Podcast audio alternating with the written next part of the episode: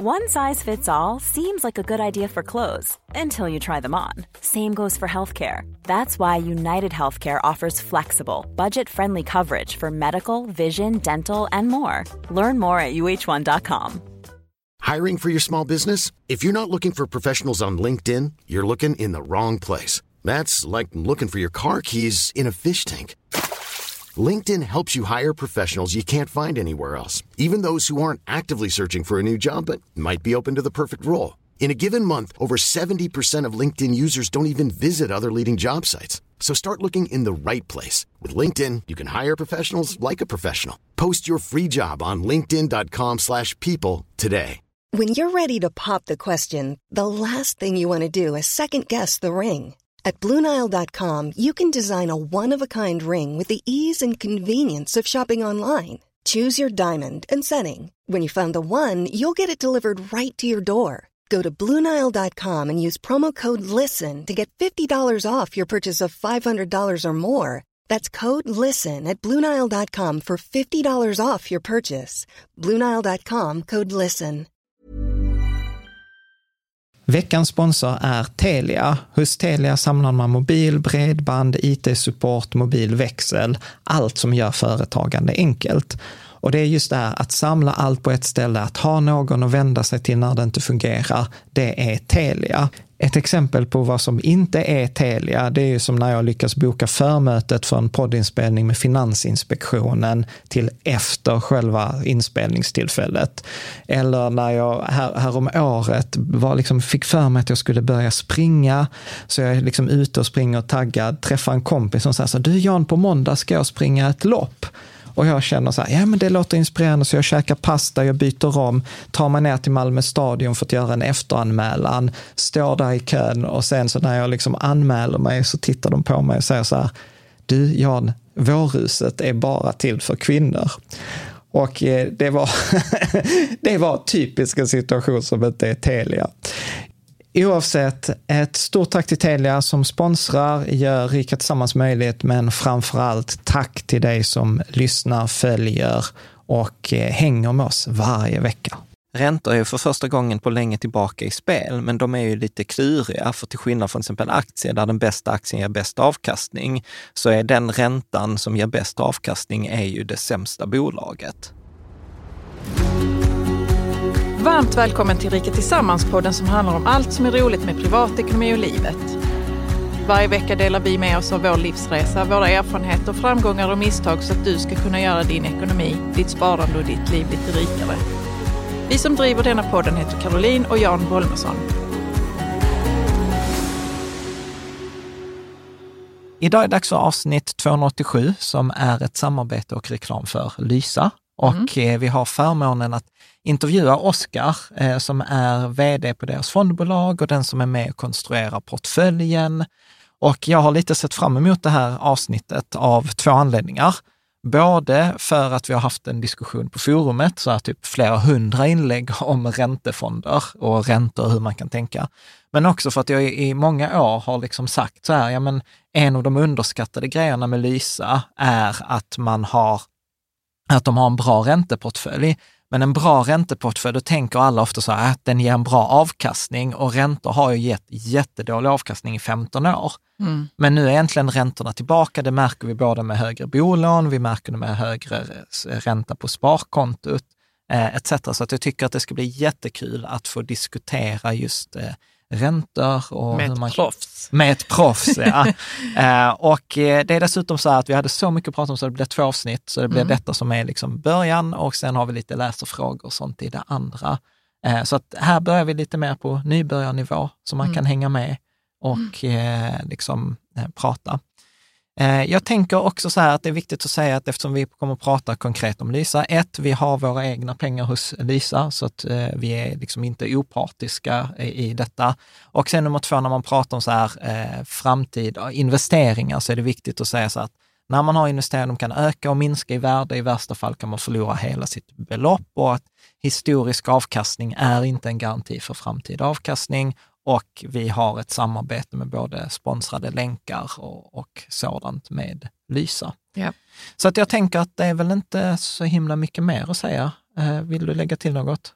Nej, Nej, men det var spännande att prata med Oskar och eh, jag tänker att speciellt eh, avsnitt två är liksom fullspäckat av eh, sådana här läsarfrågor och sånt. Och, och, det här första avsnittet då är mer grundläggande kan man väl säga. Ja, ja mm. men precis. Du har en jättebra fråga, så här, vad är det för skillnad på ränta på sparkonto och ränta som Riksbanken ger? Och ja, vi pratar bara räntor, liksom, så är det så att det går runt i mitt huvud. Vilken ränta pratar vi nu om? Liksom. Ja, men precis. Så att det blir det och så mycket mer. Så att eh, jag tänker vi släpper på Oskar. Varmt välkommen tillbaka, Oskar Björklund. Du är ju vd på Lysas eh, fondbolag. Du har en bakgrund som kvantanalytiker på Brummer Partners, jobbat på iSettle, civilingenjör och också kandidatexamen i ekonomi. Och den som är ansvarig för liksom mycket av Lysas portföljer. Så varmt välkommen tillbaka! Stort tack, jättekul att få vara här igen.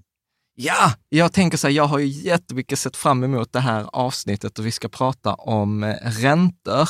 Och jag tänker för den som liksom så här bara liksom tunat in, så här, var, varför skulle du säga att det är viktigt med räntor? Så här, varför ska man lyssna på oss idag? Ja, men jag tror att, eh, jag tror att ni har sammanfattat det jättebra i tidigare avsnitt, att eh, när man, när man börjar tänka på det här med att investera så känns kanske räntor ganska lätt. Alla har en relation, eller väldigt många har en relation till räntor för man har kanske ett, ett lån, ett bo, bolån eller liknande. Och aktier känns ganska svårt, men desto mer man Eh, gräver sig ner i den här världen av sparande och investeringar så inser man att ja, men aktier kanske är det lätta för det finns enkla koncept att följa, eh, mycket forskning, medan räntor tenderar att vara lite svårare när man kommer ner i 90 gritty. Jag tänker mig att eh, en av anledningarna till att lyssna på oss idag skulle kunna vara att man, man får en inblick i den världen. Man, man lär sig lite mer om hur räntor kan komplettera aktier i en, i en sparportfölj, en investeringsportfölj och, och, kanske också förstå lite mer vad det, är, vad det är man faktiskt investerar i om man har räntor som en komponent i sin portfölj. Mm. Mm. Jag tycker det är, jag blir lite förvirrad av det här begreppet räntor. Mm. För vi har ju som du sa, man har kanske ett lån på sin bostad och så har man räntor på det. Och sen så är det styrräntan som man pratar om. Och sen då pratar vi om räntefonder. Så ja. det blir liksom så som ett mischmasch lite grann. Ja. Men, men, kan inte du bara, Oskar, bara ge en liten sån här, vad ska man säga, ta isär dem lite grann. Ja. Jo men absolut, du, har, du har ju mm. helt rätt att om man jämför med aktier då, där, där aktier innebär ägande i ett bolag så är räntor mycket svårare för det finns flera olika typer av räntor som man, som man gärna klumpar ihop i, i ett begrepp. Mm. Men, men ur ett investeringsperspektiv så kan man väl säga att eh, man pratar om statsobligationer bostadsobligationer och företagsobligationer i, i, på den svenska marknaden i mångt och mycket. Sen finns det såklart varianter av alla de här. Men, men eh, grundkonceptet är ju att man lånar ut pengar till en annan, till en motpart. Och eh, för det här eh, som, som kompensation för att man har lånat ut pengar under en tid så får man en räntebetalning och det brukar man kalla kupong. Och sen eh, när, när den här obligationen löper ut, då får man tillbaka beloppet man har lånat ut. Det här lånet kan man ge till en kompis såklart och det, det är ju en, en ränta i, i sig, men, man, men vanligtvis på räntemarknaden så ger man det antingen till, till, ett, eh, till staten eh, eller till ett bostadsinstitut som i sin tur lånar vidare de pengarna till hundratals eller tusentals eh, bostadsköpare eller till ett företag och som använder det i någon typ av projekt eller för att finansiera sin verksamhet i någon omfattning. Det är väl de stora huvudkategorierna och sen finns det såklart varianter på alla de här. Mm. Men det som jag kan också tycka är så roligt med räntor, som jag kommer ihåg första gången jag förstod detta, så var det så bara helt mindblowing. Och det är ju så här att med aktier så tänker jag så här, den bästa, det bästa företaget kommer ha den bästa utvecklingen eller det högsta aktiepriset. Så då kan man ändå se så här, liksom, bra utveckling på aktie, sannolikt bra bolag. Liksom. Mm. Mm. Men med räntor så är det precis tvärtom. Att om vi tar din, ditt exempel med kompisen, så att den kompisen som jag litar mest på behöver jag knappt ta ut någon ränta från, för jag vet att jag kommer få tillbaka pengarna. Medan kompisen som är sämst på att betala tillbaka, det är ju den jag vill ha liksom mest säkerhet Den vill jag knappt låna ut till, men måste jag låna ut så vill jag ha en hög ränta. Mm. Så med räntor är det många gånger så att det som är sämst ger ju bäst avkastning. Så att det, det, ja, det, det blir lite så konstigt. det, blir mm. lite, ja. lite lite, lite klurigt eh, där. Och här finns, det ju, här finns det ju två koncept inom räntor som jag tycker är viktiga att, eh, att uh, skilja på faktiskt. Och det, det ena är ju ränterisk, uh, där, man, där man tar risk på, på egentligen löptiden och vad som händer i ekonomin, alternativkostnaden. Alltså en, en, Eh, en obligation kan bli värd mer och mindre beroende på vad andra obligationer prissätts till just vid detta tillfälle. Då.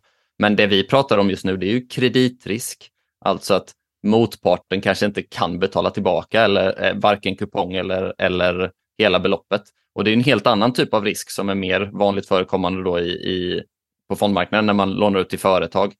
Eh, stater generellt sett och speciellt svenska staten har ju väldigt högt kreditbetyg eh, så då, då brukar man inte prata om kreditrisk på samma sätt.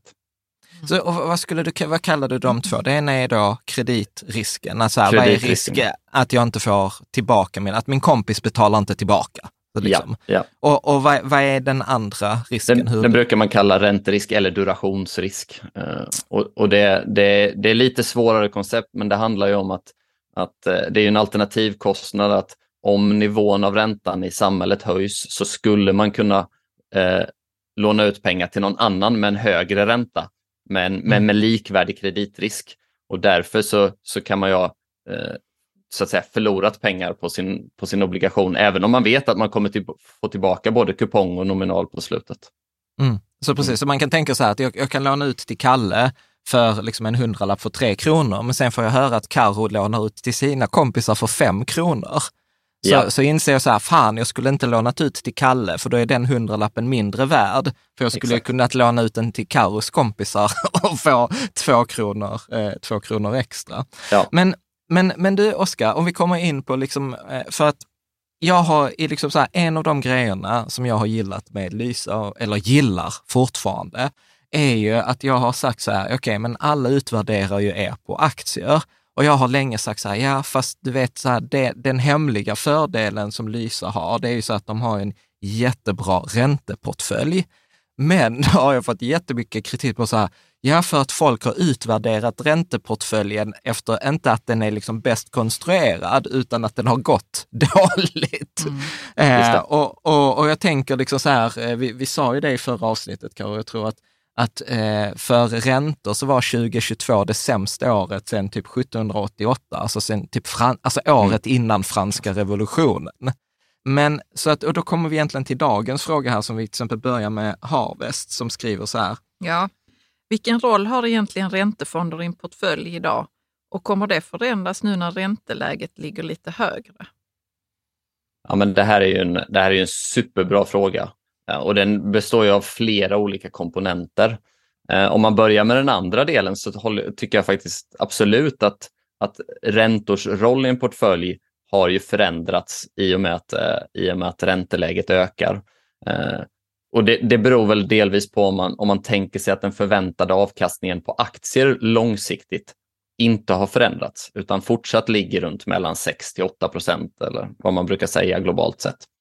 Förutsatt att den förväntade avkastningen eh, är densamma nu som den var för ett år sedan, så blir ju räntor mycket intressantare om den förväntade avkastningen på ett eller två års sikt är, 4 per år eller om den förväntade avkastningen är 0,5% per år. Och, och, nu har vi gått från ett läge där, där den förväntade avkastningen har ökat kraftigt på räntor under det senaste året, samtidigt som, som räntefonder då såklart har avkastat negativt under en period.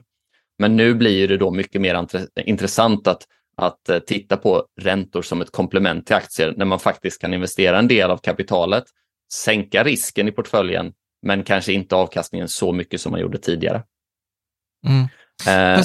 Jag ja. Det är första delen. Den andra delen handlar ju väldigt mycket om portföljkonstruktion och vad man vill uppnå. Vad är målet med en sparande? Och det kanske vi kan liksom gräva oss ner i lite mer eh, under, under mm. avsnittets gång.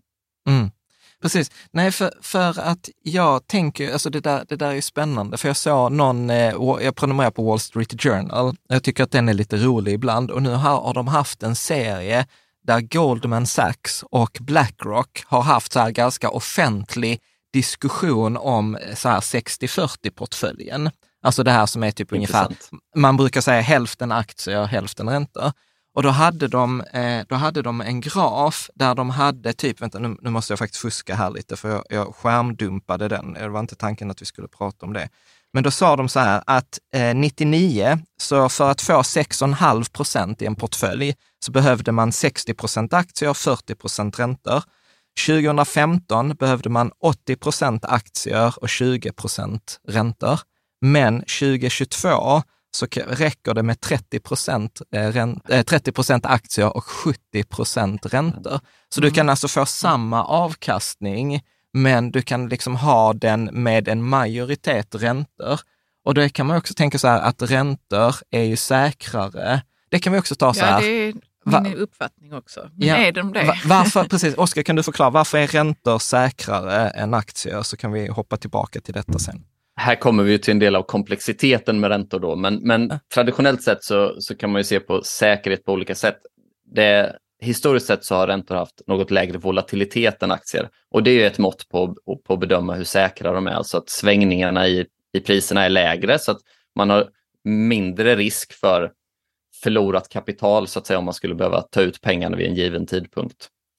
Mm. Um, sen, sen finns det ju andra komponenter i, i räntor till exempel att om man har investerat i ett företag, investerar man i företagets aktiekapital och företaget går i konkurs, då blir man av med hela det, den investeringen. Lånar man ut pengar till ett företag och det företaget går i konkurs, då finns det ofta, då är man prioriterad i den återbetalningsstrukturen. Så då finns det ofta, ofta mekanismer som gör att man får tillbaka delar av det kapitalet när man säljer av bolagets tillgångar etc. Så där finns det också en något mindre risk man tar i, en, i en, när man investerar i ett företag.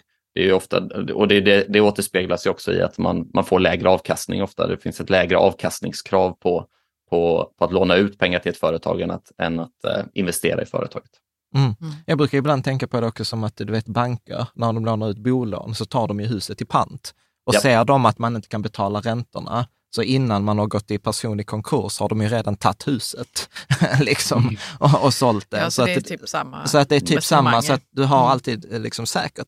Nej, men, så att jag, jag tyckte, liksom, jag vet inte om jag pratade med någon huser, eh, det, detta är alltid så här farligt, vet, när man kastar siffror, men jag, jag, tror, jag tror jag pratade med någon som sa så här, men yield to maturity ligger ju nästan på typ 4 procent. Det vill säga att om man bara hade liksom ägt lånet tills lånet ska betalas tillbaka, så, så kan man liksom få nästan 4 avkastning, vilket också tyder på det här som Blackrock gjorde, att nu kan du ha majoriteten av räntor och fortfarande få nästan en aktielik avkastning. Och detta har ju jag gjort, liksom om jag under hela förra året sparade i typ 100 procent aktier portfölj hos er, så kände jag liksom så här i år, så här, gud, nej men så här, räntor är ju tillbaka i spel. Att man kan mm. liksom börja lägga tillbaka pengar i 60-40-portföljen där man får liksom en, en krockkudde för att nu, nu funkar krock, förra året funkade inte krockkudden, men nu funkar krockkudden igen. Hur mycket ska man hålla på och mecka med det där? Alltså, ja, men vi, vi, vill vi, man ju bara liksom luta sig tillbaks lite med Ja, men exakt, vi kommer till det. Vi, vi, om, vi bör, om vi börjar där, Oskar. Håller, håller du med om resonemanget att räntor är tillbaka i spel och att krockkudden börjar fungera igen? Absolut, räntor är definitivt eh, tillbaka i spel i den mån att det är, det är en högre förväntad avkastning nu än det var för ett år sedan. Sen så ska man ju vara, vara tydlig med det också att även om den förväntade avkastningen har gått upp på grund av att, av att Riksbanken har höjt räntan kraftigt så finns det ju möjlighet att, eller risk att, eh, att Riksbanken fortsätter att höja och att vi ser fortsatta nedgångar under en period. Men, men det kommer ju sam, eh, samtidigt på något sätt eh, motverkas av att då kommer den förväntade avkastningen öka ännu mer. Eh, så att ett fortsatt långsiktigt sparande där man månadssparar, ja men då kommer det här visa sig fungera över tid. Att försöka tajma och, och, hoppa på räntor vid rätt läge för att sen hoppa av räntor när, när Riksbanken har höjt klart eller börjar sänka. Det är ju det kanske inte är att rekommendera och det, det är svårare såklart. Mm. Där, finns ju en, där finns ju en studie man gjorde på amerikanska eh, så här, före detta riksbankschefer och professorer. Mm. Och då är det ju så att när Riksbanken har möte så finns det bara tre utfall. Antingen lämnar de räntan oförändrad, de ökar den eller de eh, sänker den. Så det är liksom så här, hade du chansat så är det 33 procents chans. Mm. Men de här professorerna och före detta medlemmarna i Riksbanken, de hade 18 procent rätt. Vilket, vilket, ja. Jag vet Ja, men de är skitdåliga. Det är jättesvårt. Ja. Det är ännu svårare att förutsäga räntan. än vad det är förutsäga liksom, aktier. Mm. Men, men Karo, jag tänkte jag skulle återkoppla till din fråga, för du var så här, men, men ska man hålla på med det här? Ja, jag vill, ska man mecka med det. ja, men jag vill ju bara ha mitt Lysa-sparande och det Ja. brukar vi säga så här, men Lysa är enkelt, för man kan bara sätta dit och sen glömmer man det i tio år. Och då brukar jag, då tänker jag så här, eh, Oskars också, så jag bara liksom studsar detta på dig.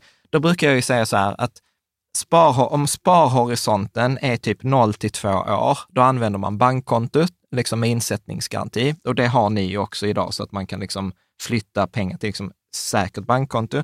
Har jag sen en horisont kanske mer än 10 år, ja då kanske jag ska ligga på 100 procent aktier. Och sen ligger jag i det där spannet 3 till 9 år. Så här, jag brukar kalla det så här, vet inte-horisont. Det är det där sparande, så här, jag kanske behöver det, kanske inte. Mm, Och då har- brukar jag säga så här, ja, men ligg 50-50. Alltså egentligen en ganska nära en sån här 60-40-portfölj. Hå- Håller du med om att, liksom som gro, jag, vet att ni har sådana frågor som hjälper fram och föreslår, men som tumregel att komma ihåg, vad tänker Ja. du? Ja, men jag tycker det är en, en rätt bra tumregel och den lirar mycket med, med, med andras rekommendationer också. Att ska man ha pengarna inom tio år, då ska man öka andelen räntor eh, desto kortare horisont och man kan minska över tid. Sen, sen så, såklart handlar det om syftet med sparandet. Jag tror att det finns många Eh, som sparar på väldigt lång sikt, men där det ändå finns en viss sannolikhet att man, man tänker sig att använda de här pengarna. Så sparhorisonten kanske är 20 eller 30 år, men om det dyker upp en möjlighet att köpa ett hus eller att eh, investera dem på något annat sätt så kanske man vill använda pengarna om fem eller sju år. Och då finns det kanske också en anledning att se över att ha en viss komponent och det handlar ju om att minska risken i portföljen något. Sova lite bättre om natten om det är så att man inte klarar av stora svängningar eller, eller att det finns en risk att man, eller möjlighet för en att ta ut pengarna eh, vid ett tillfälle när aktiemarknaden kanske har gått ner. Då. Mm, Men jag tänkte bara, du sa att det fanns andra som också håller med om det här resonemanget med de olika sparhorisonterna. Är det, vem tänker du då på? Är det liksom i forskningen eller är det andra institutioner? Eller? Alltså det jag skulle säga så här klassisk tumregel i Ja, men var finansbranschen. kommer den ifrån? Tumregeln? Ja, men det är väl så här, varifrån kommer en klyscha? Ja, liksom.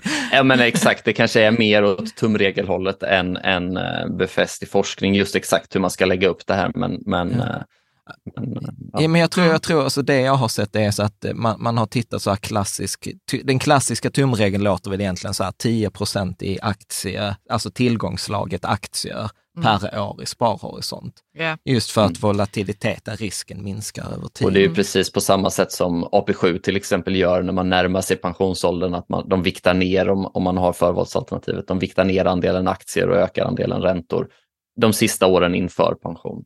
Mm.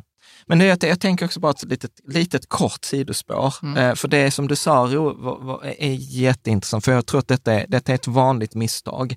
Att man tänker många gånger att man har en lång sparhorisont, men ibland så kan det ju liksom hända saker längs den där långa sparhorisonten. Det var roligt för Jonathan Stolzenberg, en läsare, messade mig liksom ett sms som skickade så här, Oj, jösses, sitter och läser på forumet, vi måste prata om risken med långsiktigt sparande. För han säger så här, tänk om din 20-års sparhorisont blir 20 timmar för att du fick ett sjukdomsbesked eller du får en skilsmässa eller du blir arbetslös eller Ja, ja. någonting. Så att även den, Ja. att man behöver de här likvida, lite mer likvida medlen. Mm. Men jag, jag tänker så här, eh, Oskar, vi, vi har två, två liknande frågor här från Isak Fredriksson och Morgan. Och de skriver så här, varför har pengar i räntor hos Lysa kontra ett bankkonto med insättningsgaranti? Och sen liksom Morgan skriver så här, vilka är de fördelarna för en privatperson att välja en räntefond framför ett sparkonto med insättningsgaranti? Och då ska man ju veta så här, ni har ju idag både och. Så att man kan ha både liksom bankkontot eh, med insättningsgaranti, räntorna och aktierna. Så att ni har ju alla tre tillgångslagen. Hur, hur, hur tycker du att Isak och Morgan ska resonera? Men det här är intressant och jag, det tenderar att bli lite tekniskt när jag själv tänker på de här sakerna. Men, men om, man, om man går tillbaka till eh, resonemanget vi hade tidigare under diskussionen om, om olika risktyper, att man har ränterisk eller kreditrisk. Så eh, det jag skulle vilja säga är att om man har Eh, pengarna på ett bankkonto, då är det i princip, eftersom vi har en statlig insättningsgaranti, så är det i princip som en, en, en kort statsobligation med en duration på ja, i, i, väldigt kort, tre månader om, om, man, om man inte har det bundet. om man binder så kan man öka den durationen lite och ta lite mer eh, ränterisk då gentemot staten. Eh, och så kan man komma upp till någonstans tre eller fem år. Fem år kanske är väl långt att binda pengarna helt och hållet. Eh, men det är ju bara en komponent i att bygga en bra och långsiktig portfölj. I en, i en eh, väldiversifierad långsiktig portfölj så finns det ju andra komponenter. Delvis så kanske man vill öka durationen eller öka andelen ränterisk utan att för den delen låsa in pengarna. För det blir en väldigt illikvid tillgång ifall man skulle ha ett behov av pengarna i närtid om man blir sjuk eller liknande. Så man kan öka durationen och ränterisken i sin portfölj genom att flytta pengarna från sparkonto till en, till en räntefond som har högre duration. Fortsatt så skulle den kunna investera helt och hållet i statsobligationer så att risktypen är densamma, bara att man tar mer risk.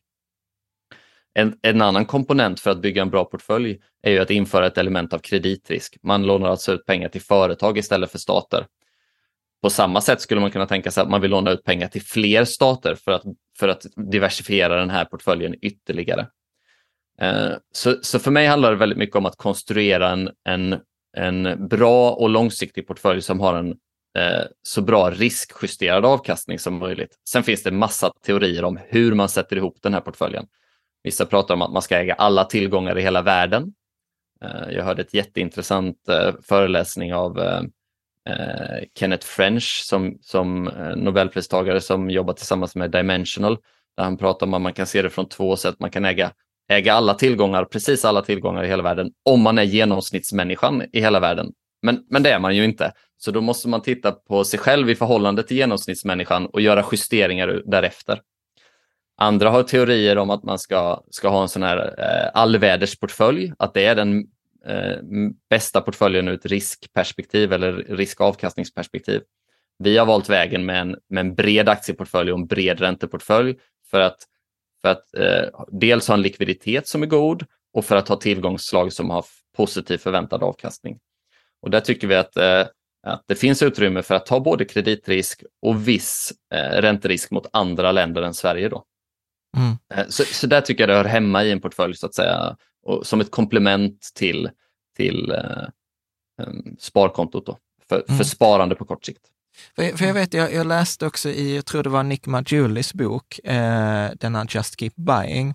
Och då skriver han också, då har han ju tittat på amerikanska räntor och då sa han liksom så här att brytpunkten går någonstans vid tre år. Alltså så här att har du en sparhorisont över tre år, då tjänar du mer eh, på att ha räntefonder än de här låsta sparkontona. Mm. Och jag gillar det, för det gick också ganska mycket i linje med det här med 0 till 2 år att på 0 till 2 år så, så det, det, kan ske slag, alltså som vi såg till exempel det nu 2022. Men grejen är ju så att, att räntorna korrigerar sig och det kanske behöver ett, två år innan man hittar det där nya normalläget. Och då kan du liksom tjäna tillbaka det du förlorade när räntan korrigerades. Mm. Så att eh, en sparhorisont för räntefonder brukar ligga tre, tre eller plus tre år. Ja, det eh, stämmer. Eh, liksom. Bra. Ska vi ta denna frågan här från eh, Saitam, Mattias Blomberg? Ja. Hur ser du, Oskar, på räntepapper, på att ha räntepapper och ett bolån på balansräkningen i, i en privatekonomi samtidigt? Precis, det vill säga ska jag ha bolån och liksom en 60-40-portfölj hos er eller ska jag liksom betala av på bolånet med de där 40 procenten som hade gått i räntorna och sen ha 100 procent aktier? För att ta samma risk? Ja, det är blir det ungefär det samma. Det, alltså, för, för, det blir liksom fånigt att jag lånar pengar av banken ja. och så betalar jag liksom 3% till banken och sen tar jag de pengarna och lånar ut till amerikanska staten och får 3 ja. Men där tar jag en risk. Mm. När jag lånar ut till den amerikanska mm. staten så jag hade okay. kunnat sätta mm. de pengarna amortera på huset och ha en garanterad avkastning. Mm. Det är så tolkar jag det i alla fall. Ja, men jag, tolkar det, jag tolkar det lite liknande. Eh, och det här är superintressant och det, det kokar väl egentligen ner till varje individ och deras val jag, jag kan inte ge någon, någon, eh, några ah, liksom, råd, men jag kan resonera lite hur jag själv skulle tänka i, i ett sådant ja. scenario. Och om man vänder sig mot ena extremfallet, eh, alltså att man skulle vilja använda all, eh, allt sitt sparkapital eller investerat kapital att, att eh, betala av bolånet, då skulle man kanske betala ner bolånet en, en stor del, men man har inge, ingen buffert och inget sparkapital vid sidan om. Om, om eh, Riksbanken då får för sig att höja räntan ytterligare och bo, bolåneinstituten följer efter och höjer räntan, om man då hamnar i en situation där man inte kan eller har råd att betala sina eh, löpande räntebetalningar, då, då har man ju satt sig i en position som är väldigt ofördelaktig och man kanske måste sälja hem och hus. Eh, så att ur det perspektivet kan det vara bra att ha kvar lite sparkapital eh, för att kunna betala räntebetalningarna en, en period om det skulle ske som på 90-talet, vi får 500 ränta igen eller liknande. Då. Så jag tycker det kan finnas en anledning att ha, ha lite, att inte betala av allt utan ha lite, lite pengar kvar som sparkapital. Sen när man tittar på det sparkapitalet och hur man ska investera det, då tycker jag man ska utgå från sin riskaptit, ekonomiska situation eh, och investeringssparhorisont. Och då finns det en möjlighet där det, där det, det kan vara liksom, aktuellt att ha räntor i den portföljen. Eh, oavsett bolån eller inte. Då. Eh, så, att, så att jag tycker man kan separera de två frågorna lite och fundera på, jo men man har ett bolån men man måste ändå ha lite sparkapital för att kunna klara av eh, extrema räntehöjningar. Det är sparkapitalet, det ska man investera på ett sätt som gör att man kan sova gott om natten. Mm, precis, precis. Mm. Och och ja, gud, alltså man hade kunnat prata så mycket mer. För det är ju en inflationsaspekt att vi får ju avdrag, vi får ju rabatt på ränta i Sverige med ränteavdrag ja. och sånt. Så att det är en ganska komplicerad fråga. Jag vet inte vad det är för någonting. Vadå? Det är det här ränteavdraget. Ja, du får 30 procent rabatt. Du betal, om du betalar 3 procents ränta så får du dra av i deklarationen 30 procent. Ja, ja. mm. Så du betalar, egentligen, ja, så du betalar mm. egentligen bara 2,1 procents mm. ränta. Mm. Eh, men jag, jag, tänker så här, om, om, vi hoppar ner och nördar lite kring, eh, kring portföljen. Så här kommer ju eh, ganska många frågor här från JFB. Och då, om, om vi sätter liksom lite kontexten, så kan man i, ibland, så, så, tänker jag så här, ni, jag tycker ni har en jättebra eh, ränteportfölj för den är bred, den, den innehåller liksom eh, räntepapper som man inte kan få tag på som privatperson och, och, och den är väldiversifierad i alla typer, geografier eh, eh, eh etc. Men då kom det också en diskussion på, på forumet som var så här, ja fast vet så här, Lysas ränteportfölj, det är så här, lite jack of all trades, master of none. Och så hamnade vi i en diskussion i så här, ja fast om du har ett långsiktigt sparande, ska man inte ha en ränteportfölj som kanske liksom minskar risken i det långsiktiga sparandet? Och sen kommer någon och säger, ja men borde jag inte ha en ränteportfölj som ökar avkastningen? Alltså, så att, alltså man får inte något av det? Ja, så att det, det blev så att vissa, om, om, man skulle, om, om jag skulle skruva upp volymen så skulle man kunna säga så här att Lisas ränteportfölj är jättebra, men den är varken hackad eller malen.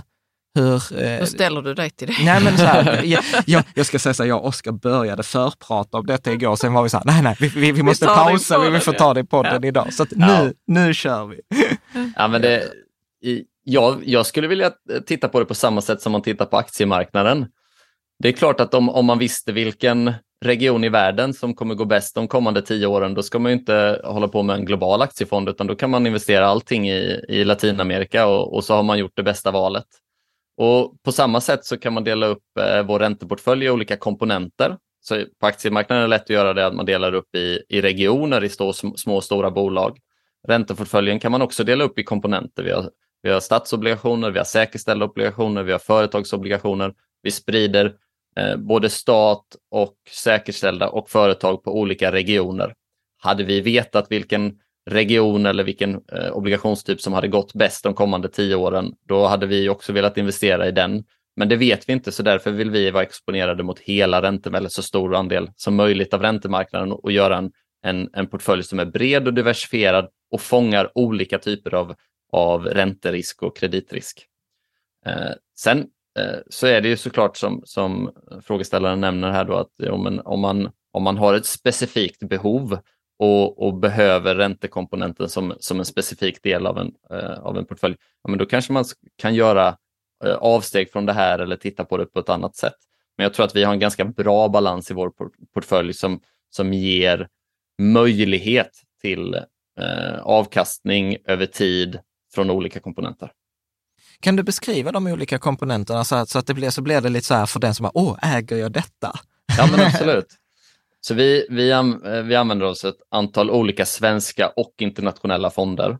Eh, och vi har då bland annat statsobligationer i både Sverige men också globalt. Eh, globalt får vi dem från, från eh, tre olika fonder, en från iShares, en från Dimensional då, som är specialiserade på faktorinvesteringar och en från Vanguard som är eh, väldigt duktiga på lågkostnadsförvaltning och bred förvaltning. Eh, och, och, i Sverige har vi ett antal svenska fondbolag som vi, som vi investerar i. Då. Och, och, då är, och då är det typ att man lånar ut till liksom amerikanska staten, gissar jag är mest, ja, och sen typ absolut. typ så här Brit Storbritannien, Tyskland. Alltså ja. de här, det är ofta de stora, det är inte så här, ja, vi lånar ut till Venezuela för att det är hög av. Det Venezuela. Venezuela är kompisen som inte betalar Nej. tillbaka. Ja. Men kompisen som, som, som betalar väldigt hög ränta under tiden. Ja, exakt. Nej, så i dagsläget så har vi ingen, inga uh, utvecklingsmarknader. Uh, jag ska ärligt säga att vi tittar på det, för det är, ett, det är en intressant portföljpusselbit eh, att lägga in sån här emerging markets debt, brukar man kalla det, eller skuld till utvecklingsmarknader. Om vi lägger till det i vår portfölj så kommer det vara en ytterst liten del, men, men intressant ur, ur ett liksom diversifierande perspektiv. Då. Eh, men, men framförallt så är det då svenska staten och, och amerikanska och, och, och, tyska och eh, Storbritannien. Då.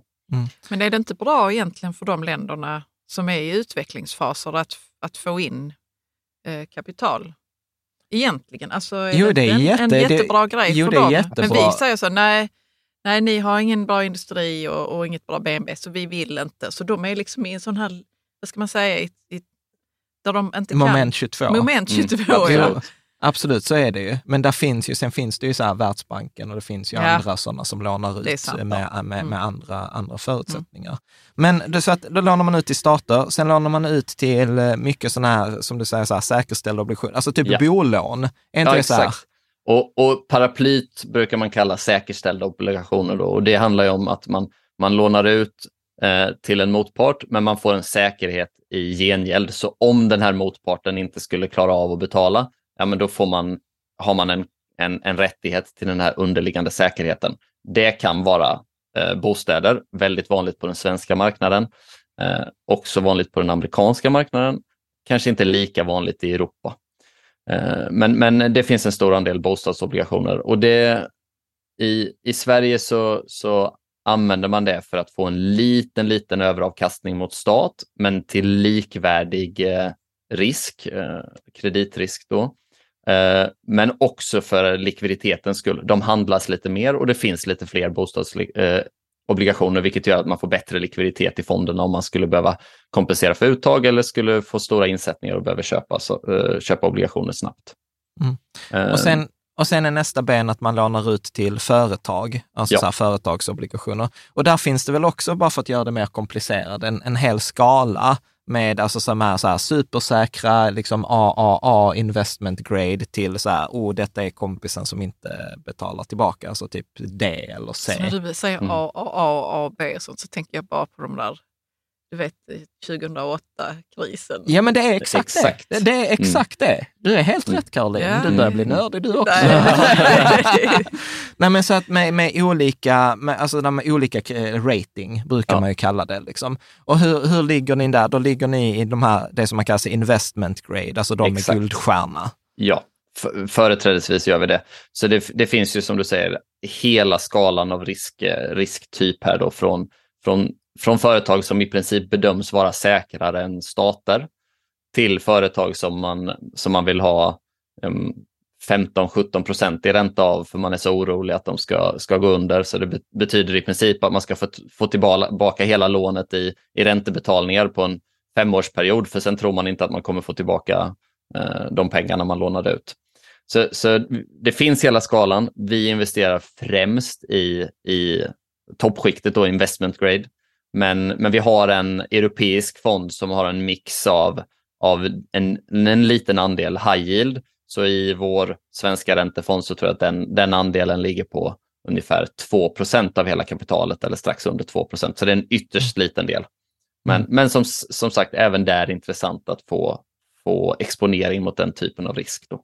Mm. Men kan det vara, nu ska jag inte ja, förstöra här, men, men eh, kan det vara så att, att det har en jättebra rating men sen så inuti så är det inte så bra? Att så att säga, mycket yta, eh, ja det ja, har... Nej, men det som hände 2008 då med Absolut. de här fastigheterna och så har man typ inte inblick i vad är det egentligen som finns inuti de här eh, AAA-grade. Ja. Ja. Mm. ja men, eh, du är helt rätt, eh, det var ju precis det som hände 2008 och och när vi, när vi pratar om rating så, så är det ju ett betyg från en, en fristående och oberoende aktör. Och det finns ett antal sådana. Standard Poor, Moody's och Fitch är tre jättestora eh, internationella aktörer som, som sätter de här betygen på olika företag och deras lån. Och, och det finns väldigt hög korrelation mellan deras betyg. Så tittar man på deras betyg så brukar de ofta ha samma uppfattning om ett företag. Alltså, är, är det hög kreditrating eh, så tycker alla det och är det låg så tycker alla det. Och det, det finns också en ganska hög precision i deras betyg. Att sätter de ett dåligt betyg, ja men den gruppen som har dåligt betyg tenderar att gå i konkurs förr eller senare. Då. Men, men det är klart att det här är ju, är ju människor som jobbar med det här. Det är experter av olika slag och de bygger modeller och det är klart att de här är inte, det är ingen exakt vetenskap och man kan inte förutse framtiden. Så man kan göra fel och man har gjort fel historiskt, både vad gäller jättestora företag men också vad gäller stater, bolåneinstitut etc. Så, så man ska ha med sig att bara för att det står AAA så behöver det inte betyda att det är, det är eh, eh, garanterade pengar så att säga. Och, och, bara för att det står ett dåligt kreditbetyg så betyder, behöver inte det betyda att man kommer förlora allt. Mm. Och sen, sen, ska det vara, sen är min uppfattning av folk, alltså när jag pratar till exempel med så finanschefer på börsbolag så brukar de väl säga att den stora fördelen med kreditbolag, eh, eller de här kreditratingbolagen, är att de brukar säga så här, räntemarknaden räknar och finans eh, och aktiemarknaden tycker. Mm. Så att många finanschefer uppskattar ju många gånger mer räntehandlare och de här räntebolagen liksom, för att det är mycket enklare att göra en, en värdering på så här, vad är säkerheterna i detta mm. bolaget? Om det skiter sig, vad kan vi ta och vad kan vi sälja? Ja, än, att ja, säga, än, än, att säga så här, vad kommer detta bolaget vara värt om sex månader? Mm. Eh, absolut. Så, att, Absolut. så i den aspekten är ju räntor enklare. Eh, liksom.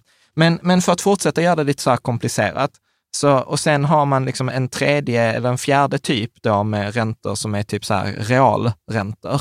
Stämmer bra. Eh, som, hur, hur, skulle du förklara realräntor? Realräntor, det skulle man egentligen kunna klassa som en underkategori till statsobligationer ofta. För det är en typ av statsobligation. Men istället för att man säger att staten ska betala en, en fast ränta på någonstans 3 4 procent ligger väl den idag om man ska investera på 10 år Eh, Eh, eller kanske något under 2,5 procent. Istället för att man betalar en fast ränta så kommer man justera den här löpande utefter inflationen. Så det betyder alltså att man justerar upp både kupong och beloppet som man ska erhålla på slutet utefter inflationen. Så, så lånar man ut 100 kronor och så har man 10% inflation eh, under året, ja men då ska man få tillbaka 110 kronor istället för det, det utlånade beloppet. Så de ger ett skydd mot oväntad inflation. Sen Sen är det så att realränteobligationer, för att göra det ännu lite mer komplicerat, så brukar de ha rätt lång duration, vilket gör att om inflationen ökar och Riksbanken väljer att höja räntan, vilket gör att priset på obligationen sjunker, så, så tenderar de att eh, inte eh, öka jättemycket i värde just på grund av inflationen, utan det motverkas av, av räntehöjningen. Däremot kan man se att real, eh, realräntefonder gick väsentligt bättre än, än, än vanliga statsobligationsfonder förra året, då, eller realränteobligationer bättre än statsobligationer. Men det var inte så att de gick överdrivet positivt, utan de gick Nej, snarare de, de, plus de minus noll. Ja, eller mindre minus, back. Ja, mindre back. De gick, de gick ja. mindre, mindre back. Ja. Men och, så att, och, och här, och, om vi skulle ta eh, hur skulle du liksom säga procentandelen är? Hur är liksom andelen av de här fyra liksom eh, statsobligationerna, eh, liksom säkerställda obligationerna, företagsobligationerna, real. Alltså hur ser portföljen ut, jag som har en ränteportfölj, hur ser? Ja, men jag skulle säga att vi har en liten, vi har inte delat de här 30-30-30, eh, utan vi har en mm. liten övervikt mot statsobligationer, så runt 40 procent, kanske lite drygt 40 procent. Av de 40 så är ungefär 10 procent realränteobligationer. Sen har vi eh, resterande del ungefär eh, lika fördelat mellan bostad och eller säkerställda och eh, företagsobligationer. Mm. Så, så 40-45 och sen strax under 30 på respektive bostad och, och företagsobligation. Life is full of what ifs. Some awesome. Like what if AI could fold your laundry? And some well, less awesome. Like what if you have unexpected medical costs? United Healthcare can help get you covered with Health Protector Guard fixed indemnity insurance plans. They supplement your primary plan to help you manage out of pocket costs. No deductibles, no enrollment periods, and especially no more what ifs. Visit uh1.com to find the Health Protector Guard plan for you. Many of us have those stubborn pounds that seem impossible to lose, no matter how good we eat or how hard we work out. My solution is PlushCare. PlushCare is a leading telehealth provider with doctors who are there for you day and night to partner with you in your weight loss journey. They can prescribe FDA-approved weight loss medications like Wagovi and Zepbound for those who qualify. Plus, they accept most insurance plans. To get started, visit plushcare.com slash weight loss. That's plushcare.com slash weight loss. Hiring for your small business? If you're not looking for professionals on LinkedIn, you're looking in the wrong place. That's like looking for your car keys in a fish tank. LinkedIn helps you hire professionals you can't find anywhere else, even those who aren't actively searching for a new job but might be open to the perfect role. In a given month, over 70% of LinkedIn users don't even visit other leading job sites. So start looking in the right place. With LinkedIn, you can hire professionals like a professional. Post your free job on linkedin.com slash people today. Mm.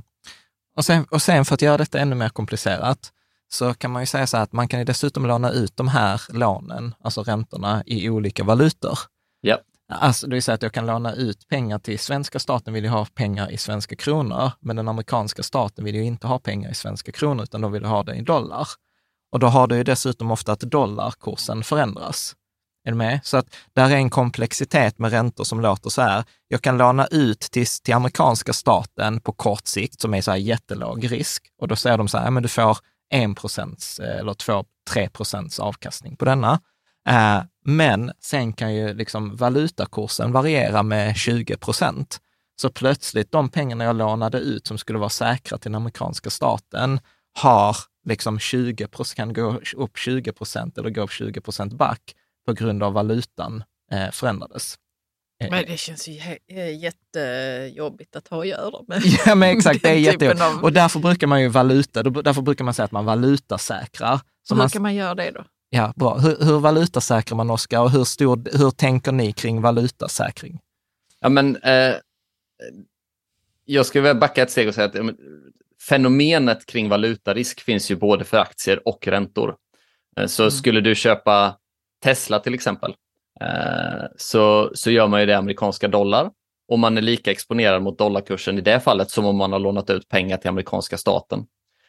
Sen så, har en... man, så har man ägt Tesla det senaste året så har man förlorat mindre om man är svensk eftersom den dollarkursen har ju liksom ätit upp lite av den förlusten. Exakt. Men det hade kunnat gå åt andra hållet. Det, yes, förlåt, det, Oskar. Ja, men exakt. Det hade kunnat gå åt andra hållet. Och det är väl det som är nyckeln här då, att det, det finns ingen positiv förväntad avkastning mellan två valutapar. Eh, utan det kan variera över tid. Sen finns det makroekonomiska faktorer som, som påverkar det här. Så vi, sättet vi ser på det här är att titta på valuta som risk i förhållande till andra risker. Så om man har en långsiktig aktieportfölj så, så är valutarisken en komponent. Men eftersom den svänger fram och tillbaka över tid så, så förväntar vi oss inte att den ska bidra på, åt ett speciellt håll och vi vill inte ta kostnaden för att säkra den valutarisken eller göra oss av med den valutarisken. På räntedelen däremot så har man kanske en kortare horisont. Eh, valutarisken är en större komponent i förhållande till totala ränterisken. Därför blir det mycket mer aktuellt att se över ja, men om jag hade förväntat mig 1 i avkastningen per år och så blev det minus 5 ja, men det är kanske en större skillnad i förhållande till om jag hade väntat mig 7-8% i avkastning från aktiemarknaden. Så därför mm. tycker vi det är aktuellt att se över räntedelen och inte ha för mycket valutarisk. Sen ska jag eh, säga säga också att om, om man tittar på hur vår portfölj är konstruerad så har vi ungefär 40 procent exponering mot eh, länder utanför Sverige, global och europeisk. Av dem har, är ungefär 20 procent eller hälften valutasäkrade. Så vi har en viss del valutarisk. Eftersom vi erbjuder vår räntefond i kombination med, med aktieinvesteringar så har vi ändå gjort bedömningen att valutarisken som helhet på, på portföljen är, är, är rimlig då i förhållande till aktierisk och ränterisk. Eh, vi jobbar givetvis jättemycket med det här för att se, finns det möjligheter att valutasäkra mer? Hur kan man göra det på ett effektivt sätt? det man gör när man valutasäkrar, det är att man, eh, man köper tillbaka valuta i framtiden. så att säga. Man, gör, man, man ingår ett kontrakt kring att växla tillbaka den valutan i framtiden på ett förutbestämt datum till en förutbestämd kurs. Vilket gör att skulle valutakursen förändras väldigt mycket, ja, men då kommer man tjäna pengar på det här kontraktet istället. Och, och om, man har, om man har förlorat på sin, sin initiala investering på grund av den här valutaförändringen och vice versa. Då. Så att, har man tjänat pengar på det så, så kommer man förlora på valutadelen. Mm. Och just nu, om man tittar på hur, hur, det ser ut i världen, så, så kostar det en del pengar att, att valutasäkra från dollar till svenska kronor. Men man kan eh, tjäna lite, lite pengar på att valutaförsäkra från euro till svenska kronor och det beror på ränteläget i de olika regionerna då, eller länderna. Mm. Eh, eh, och, och det, det, vi pratar om är 20 eh, till 30 baspunkter i kostnad per år då, eller, eller intjäningspotential per år. Mm. Och det, det är detta som jag tycker är, som är intressant, för att många gånger tänker man så här, men det är bara att köpa en räntefond. Ja, fast du vet, det är så här, duration, hur lång tid ska jag låna ut pengarna, vilken valuta ska jag låna ut pengarna, vem ska jag låna ut pengarna till och hur sätter jag ihop denna mixen? Och, och, det är det. och sen dessutom så kommer man fram till någonting själv, så här, ah, men jag vill ha denna mixen. Och sen så vill man köpa de fonderna och sen inser man så här, nej, men det finns inte en valutasäkrad fond i svenska kronor mot den där nischen som jag hade velat ha. Och det, och det är ju en av anledningarna, så liksom när jag tittar liksom på de listorna med fonder som ni har, så är det så bara, ja men här, där, jag tror det här är någon dimensional fond som ni har som är valutasäkrad, som är så bara, ja men glöm att kunna köpa den som, som privatperson. Mm. Ja, exakt. Så vi, vi skulle vilja investera i fler eh, fonder från Dimensional. Det är ett jätte, jättebra fondförvaltare, men de har extremt höga krav på minsta insättningar. Så, att, så att det, blir, det blir aktuellt för oss i takt med att vi växer och kan sätta in jag tror att minsta insättning är någonstans 200 miljoner från deras sida om man ens ska få tillgång till deras fonder. Ja, uh, vilket är så här, skönt att även ni är så här, alltså när vi är för små. ja, men i, i, vissa fall är vi det, och, och, men, men däremot så har vi en jättegod relation med dem och, och vi har förberett för att kunna titta på ytterligare fonder som de har då för, för i ja. framtiden. Men varför måste det vara så höga belopp innan man kan komma med? Det, det ja. handlar om eh, de administrativa kostnaderna från deras sida. De vill inte ta för hög avgift och, och för att de ska kunna hålla ner avgiften så, så behöver de ett visst, en viss mängd kapital då för att det finns mm. Mm. fasta administrativa, administrativa kostnader med att sätta upp konton, med att uh, sköta rapportering och så. så, så att, uh, det, det är och sen vill de av... inte, och sen funkar ju mycket deras strategi också, att de vill inte ha för mycket handel. Nej, liksom. Nej. Uh, så att de, de Men har de inte högt tryck? Är det inte många som vill komma med in, in i deras fonder. Jo, det tror jag absolut. Ja, det, de, Så de ju större ganska... de blir, desto mer vad ska man säga? Men det är lite, de har lite olika strategier. Alltså Vanguard har ju till exempel gått väldigt mycket mot att vara mot privatkunder. Du ska kunna mm. gå in med små mm. belopp och hålla låga avgifter. Dimensional har lite gått åt andra hållet. Så här, vi vill inte ha med, med småkunder att göra. Vi vänder oss bara mot institutioner. Vi vill hålla låga kostnader, men vi vill inte ha in och utflöden. För Nej. att vår strategi bygger så här, ska vi kunna hålla de här låga kostnaderna så ska vi kunna bygga upp vår position på det sättet och då måste vi ha en förutsägbarhet i in och utflöden. Och, ja, det är en massa, massa ja, men precis så. Ja. Mm. Eh, jag tänker så här, eh, innan vi ska runda av denna första delen, vi har, vi har fler frågor, men jag tänker en fråga här från Mattias A90 så skriver så här, eh, varför så stor andel svenska räntor, 61 procent om jag räknat rätt i deras eh, portfölj? Ja, men det var precis, eh, precis det jag sa, 40 procent globalt europeiskt och 60 procent Sverige ungefär. Eh, det finns flera anledningar. En, en anledning är eh, tillgång till valutasäkrade fonder, helt enkelt. Att det finns inte en ett jättestort utbud av internationella fonder som är valutasäkrade till svenska kronor, vilket gör det svårt. En anledning är kostnad. Svenska fonder har generellt sett en väldigt bra kostnadsbild kontra europeiska fonder. Eh, sen vet jag att vissa, vissa röster lyfts kring amerikanska ETF och fonder som är ännu bättre prissatta. Tyvärr får vi inte investera i dem av regulatoriska skäl. Vi har tittat mycket på det. Det hade varit fantastiskt att, få deras globala aktiefonder för, för tre eller fyra baspunkter, men, men vi kan inte investera på samma sätt på, på räntesidan. Men, Varför men, inte det? det de, de uppfyller inte de krav på, på diversifiering, eh, likviditet och transparens som framgår av det europeiska regelverket för fonder, USITS. Man, man, eh, ofta så gör de det i praktiken, men, men de har det inte skrivet i fondbestämmelser eller åtaganden att de måste uppfylla de kraven, vilket gör att det blir eh, väldigt svårt då för, för svenska och europeiska fonder att investera i, i amerikanska produkter. Men är det så att Storbritannien som inte är med i EU längre, har de en bättre sits då gentemot eh, att, vad, vad de kan investera i till exempel? Eh, nu inte jag... Inte Ja, nej, men det är en jätteintressant fråga. Jag är ingen expert på hur det regelverket har utvecklats. Jag, jag, jag tror att eh, Storbritannien har, har, Mycket av de här reglerna skapades innan Brexit och de har nog eh, applicerat liknande regelverk i Storbritannien. Eh, men jag, jag har faktiskt inte koll. Det är möjligt att de över tid skulle kunna få en bättre position där. Mm. Ja, men bra. Jag, jag, tänker så här, hur ser, hur ser också fråga från Mattias Nitt, han hade ett helt batteri här. Jag tycker många frågor var intressant. Hur, hur ser ni på riktigt långa statsobligationer? Alltså sådana här, du vet i Sverige när vi pratar så här att jag lånar ut på lång sikt, så brukar vi ofta tänka så här typ fem, sju år, tio max. Men pratar man med en amerikan och så säger man så här en lång ränta, då kommer han tänka så här typ 15, 20, 25, 30 år. Alltså ja. att vi har helt olika tidshorisonter. Hur, hur resonerar eh, du kring, kring tidshorisonter? Jo, men det finns, det finns olika eh, resonemang från vår sida. Dels är det ju den här tillgång, tillgångsfrågan. Har vi möjlighet? Och, och tyvärr då mm. så finns det inte den typen av produkter på svenska marknaden om man inte är intresserad av att investera i fonder som, som skapar lång duration med hjälp av derivat. Där är inte vi i dagsläget, utan vi vill gärna investera i fonder som har faktiska obligationer som underliggande. Eh, men, men jag tycker man kan vända lite på det. Det handlar återigen om vad är syftet med investeringen och vad är det för typ av portfölj man har.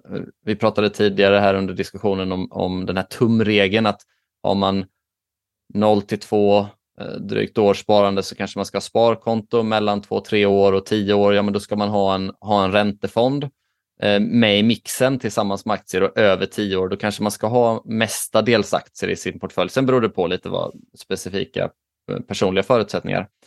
Men, men att, att i, en, eh, i, en, i, en, eh, i en portfölj där man har fem sex års sparhorisont ha, eh, eh ta så mycket ränterisk som, som man gör med en 30-årig eh, obligationsfond, det, det, då tar man ju väldigt mycket durationsrisk och det kanske inte hör hemma i en sån portfölj.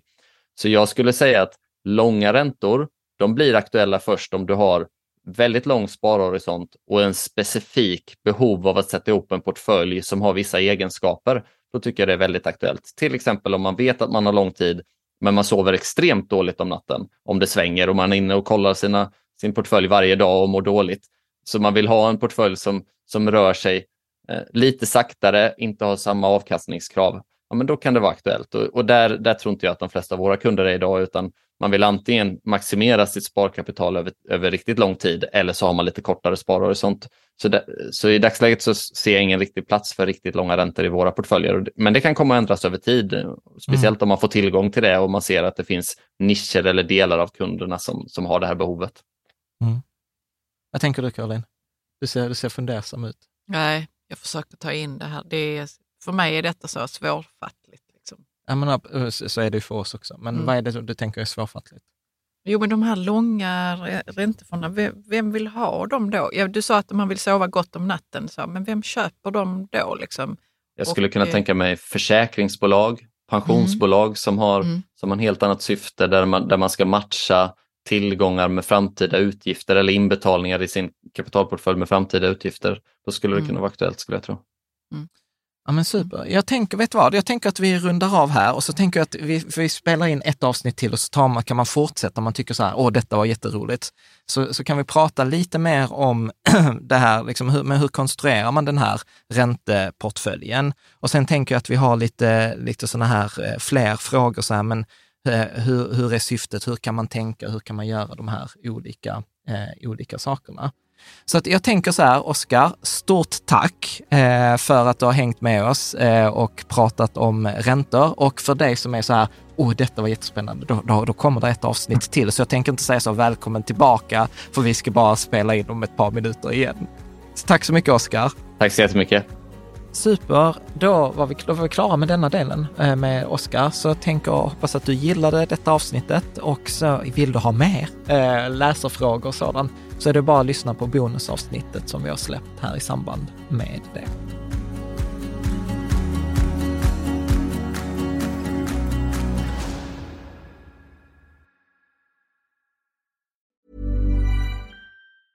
Planning for your next trip? Elevate your travel style with Quince. Quince has all the jet setting essentials you'll want for your next getaway, like European linen, premium luggage options, buttery soft Italian leather bags, and so much more. And is all priced at 50 to 80% less than similar brands. Plus, Quince only works with factories that use safe and ethical manufacturing practices. Pack your bags with high-quality essentials you'll be wearing for vacations to come with Quince. Go to quince.com/pack for free shipping and 365-day returns. Mom deserves the best, and there's no better place to shop for Mother's Day than Whole Foods Market. They're your destination for unbeatable savings, from premium gifts to show-stopping flowers and irresistible desserts. Start by saving 33% with Prime on all body care and candles. Then get a 15-stem bunch of tulips for just $9.99 each with Prime. Round out Mom's menu with festive rosé, irresistible berry chantilly cake, and more special treats. Come celebrate Mother's Day at Whole Foods Market.